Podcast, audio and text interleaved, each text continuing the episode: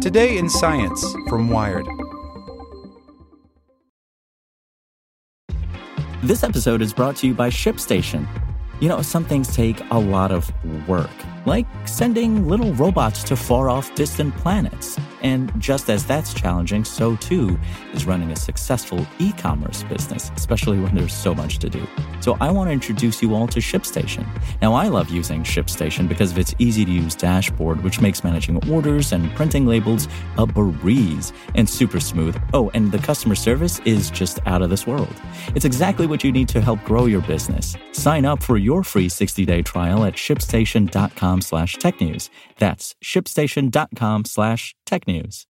Hello, it is Ryan, and I was on a flight the other day playing one of my favorite social spin slot games on chumbacasino.com. I looked over the person sitting next to me, and you know what they were doing? They were also playing Chumba Casino. Coincidence? I think not. Everybody's loving having fun with it. Chumba Casino is home to hundreds of casino style games that you can play for free anytime, anywhere, even at 30,000 feet. So sign up now at chumbacasino.com to claim your free welcome bonus. That's chumbacasino.com and live the Chumba life. No purchase necessary. VGW Group. Void were prohibited by law. See terms and conditions. 18 plus.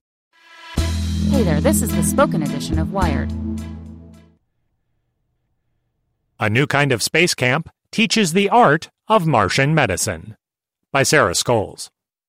Ben Easter was delighted with the way his students were performing. He was especially delighted that a husband had just voted to kill his wife. The couple were both enrolled in the Martian Medical Analog and Research Simulation, a continuing education course for medical professionals who wanted to learn about healthcare in space by pretending to practice medicine in pretend space.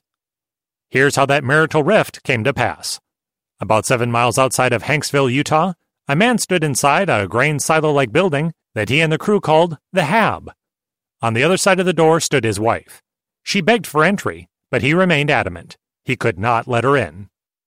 The Hab is part of the Mars Desert Research Station. Since the station set up shop in 2001, it has provided short term housing to more than 1,200 cabin fevered people pretending to be astronauts, participants in various projects simulating life on the red planet. They hole up in the Hab for days, weeks, or months. When they enter the Red Rock Desert beyond the airlock, they don spacesuits. A the ground is lava scenario for space types. They jostle around on ATV rovers. It's meant to seem realish, you know, serious stuff. And the man was taking it seriously. That's why he didn't want to let his wife, or the others just beyond the airlock, back inside. In this fictional scenario, she and her companions had been contaminated with radiation, and the insiders were debating whether to let the particle drenched crew come home. One person inside wanted to let them in, the other was neutral. The man held firm to no. Marital status and post simulation fallout be damned. We have to think about keeping the people who are healthy healthy, he said. Easter, a professor of emergency medicine at the University of Colorado, Anschutz Medical Campus, sees this couple's actions as a success story for the course, which he helped found a few years ago. The simulation had enough fidelity that even romantic entanglements went out of the airlock in favor of Mars Dilemma realness. Another interpretation, of course, is that it didn't have enough fidelity, and he knew he was not actually abandoning and condemning his wife. But that's not how Easter saw it. Easter, who has run the course since 2015, offered a new version for engineering students last month. All actually real Mars dilemmas lie very far in the future, of course, but Easter thinks we should start preparing for the medical realities of the red planet. In the past, space agencies took extremely healthy people and sent them to space for a little while. The chance that they had a serious medical event is relatively small, says Easter. Most of the risk of human spaceflight is in launch and landing and hardware problems. That's not true on a Mars trip, which would have plenty of radiation, psychological unknowns, spacesuit ripping rocks, leg breaking descents, regular stuff like cardiac arrest, and no practical way for Earth to intervene. When Easter first approached the Wilderness Medical Society to pitch this course, the society kind of shrugged. They felt that the type of people who are really interested in spending time outdoors would not sign up to live in a tin can for a week, says Easter. But they convinced the organization to post a notice on the website anyway. If no one signed up, no one signed up. It was full in 24 hours. Turns out, people who like hard things do so indiscriminately. Each day of the course features Mars applicable lectures about topics like radiation, hyperbaric medicine, contingency planning, and the psychological difficulties of isolation and confinement. Then the crew receives a realistic task that requires them to slip on their spacesuits for extravehicular activity, EVA. While they're stuffed into their oxygenated sausage casings, something, of course, goes wrong with someone's body. Emergency physician Alicia Tucker, who lives in Tasmania, took part in 2017. She'd worked as a physician on Antarctica bound boats and in the Royal Flying Doctor Service, which provides care for people in the remote Australian outback. She liked the challenge of remote medicine and the what you've got is what you've gotness of it. Pseudomars seemed like the ultimate manifestation of that concept. Since taking the course, Tucker has decided she probably won't be going to Mars. Humans have too much to figure out, but she can help make spaceflight, long or short, safe and accessible for the next generation, for her kids. She recently became an aviation medical examiner, a job that includes among its duties doing medical examinations of pilots, and she's embarked on a diving and hyperbaric medicine fellowship, the kind of pressure based knowledge needed for rocket powered journeys. One day, she hopes to help out with the medical end of space tourism. But after running the course for people like Tucker, Easter realized that he couldn't just preach to the Hippocratic choir. A Mars mission will take all kinds, and everyone on board, regardless of background, should probably know how to deal with decompression, etc. Could you take a bunch of aerospace engineers, he wondered, used to hardware and software, and not the wet messiness of humans, and teach them medicine on Mars? To find out, he worked with Allison Anderson at the University of Colorado Boulder, a bioastronautics specialist and professor of aerospace engineering, to develop a course called Medicine in Space and Surface Environments. Last month, they took their first batch of 21 students to the Mars Desert Research Station. That's too many for the HAB, so they camped in tents outside, lowering the fidelity but perhaps increasing the difficulty. It was often 40 degrees, often raining, unusual and unexpected for May in the Utah desert. Windstorms flattened their tents.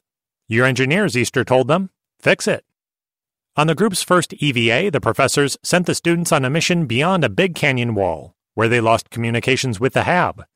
So the second day, they set up a relay station. The HABers could broadcast to a high point.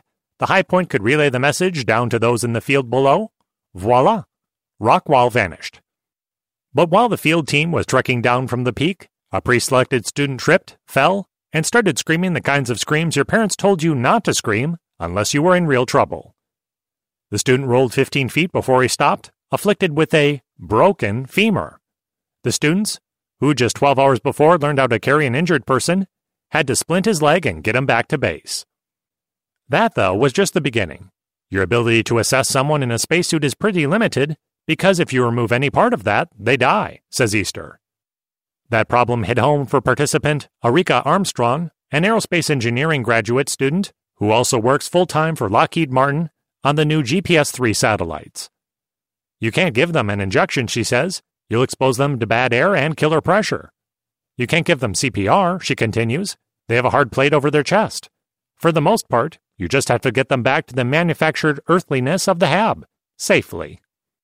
They did that. A lot. It was safe to assume that any time you went on an EVA, something was going to happen to someone, she says. And indeed, spacesuits tore, people wandered off, Limbs broke. Breathing became a problem, joints sprained, crew members got too hot or too cold, and they had to perform CPR. That's when the different philosophies of Martian and terrestrial medicine seemed stark. You're trained to continue CPR until definitive care arrives, she says. The difference on Mars is you are the definitive care. Earth isn't coming to help you. Sometimes the crew members don't make it. I've died a number of times on Mars, says Easter, who is often the plant in the course's medical scenarios. When he's not playing the victim and doing his University of Colorado work, Easter is often out at Johnson Space Flight Center, working concurrently as a scientist for NASA's Exploration Medical Capability Division. As part of the work, he runs probabilistic risk assessment models to figure out which medical conditions will be the biggest and most frequent problems in future spaceflight. We then compare this information to the resources that would be required to address those conditions, says Easter, and use this comparison to make recommendations about the design of the medical system for exploration missions. For the far future, he's got some ideas, using on demand videos for specific procedures so astronauts don't learn how to fill a cavity in 2025 in Houston and never do it again until in deep space 2029. After all, If you can change your tire courtesy of that guy on YouTube, why can't a spacefarer fix a human the same way? Maybe 3D space printers could make the sort of suture a split elbow needs, exactly when the elbow needs it. Maybe those printers could spit out the needles or forceps too. And what if those materials could be decontaminated and recycled, turned later into tweezers and surgical stitches? All of that sits firmly in the chronological distance, as does Mars itself. For now, what Easter and his colleagues have is the Desert Research Center simulated sickness, simulated death, simulated attempts to keep the former from becoming the latter. Usually, when Easter dies, the team gets straight down to the debrief. The simulation is over. But one time, the crew kept going. They found something to cover his body, they joined hands, they had a memorial service. Despite his last name, if this were Mars, he would not rise again. And that perhaps is one of the most important lessons here. Not just how to maintain health, but how to deal with death when it comes for space explorers, as it will for every human who stays Earthside. Hey guys, it is Ryan. I'm not sure if you know this about me, but I'm a bit of a fun fanatic when I can. I like to work, but I like fun too. It's a thing. And now the truth is out there. I can tell you about my favorite place to have fun Chumba Casino. They have hundreds of social casino style games to choose from, with new games released each week. You can play for free anytime, anywhere and each day brings a new chance to collect daily bonuses. So join me in the fun. Sign up now at ChumbaCasino.com. No purchase necessary. Group. Void were prohibited by law. See terms and conditions. 18 plus.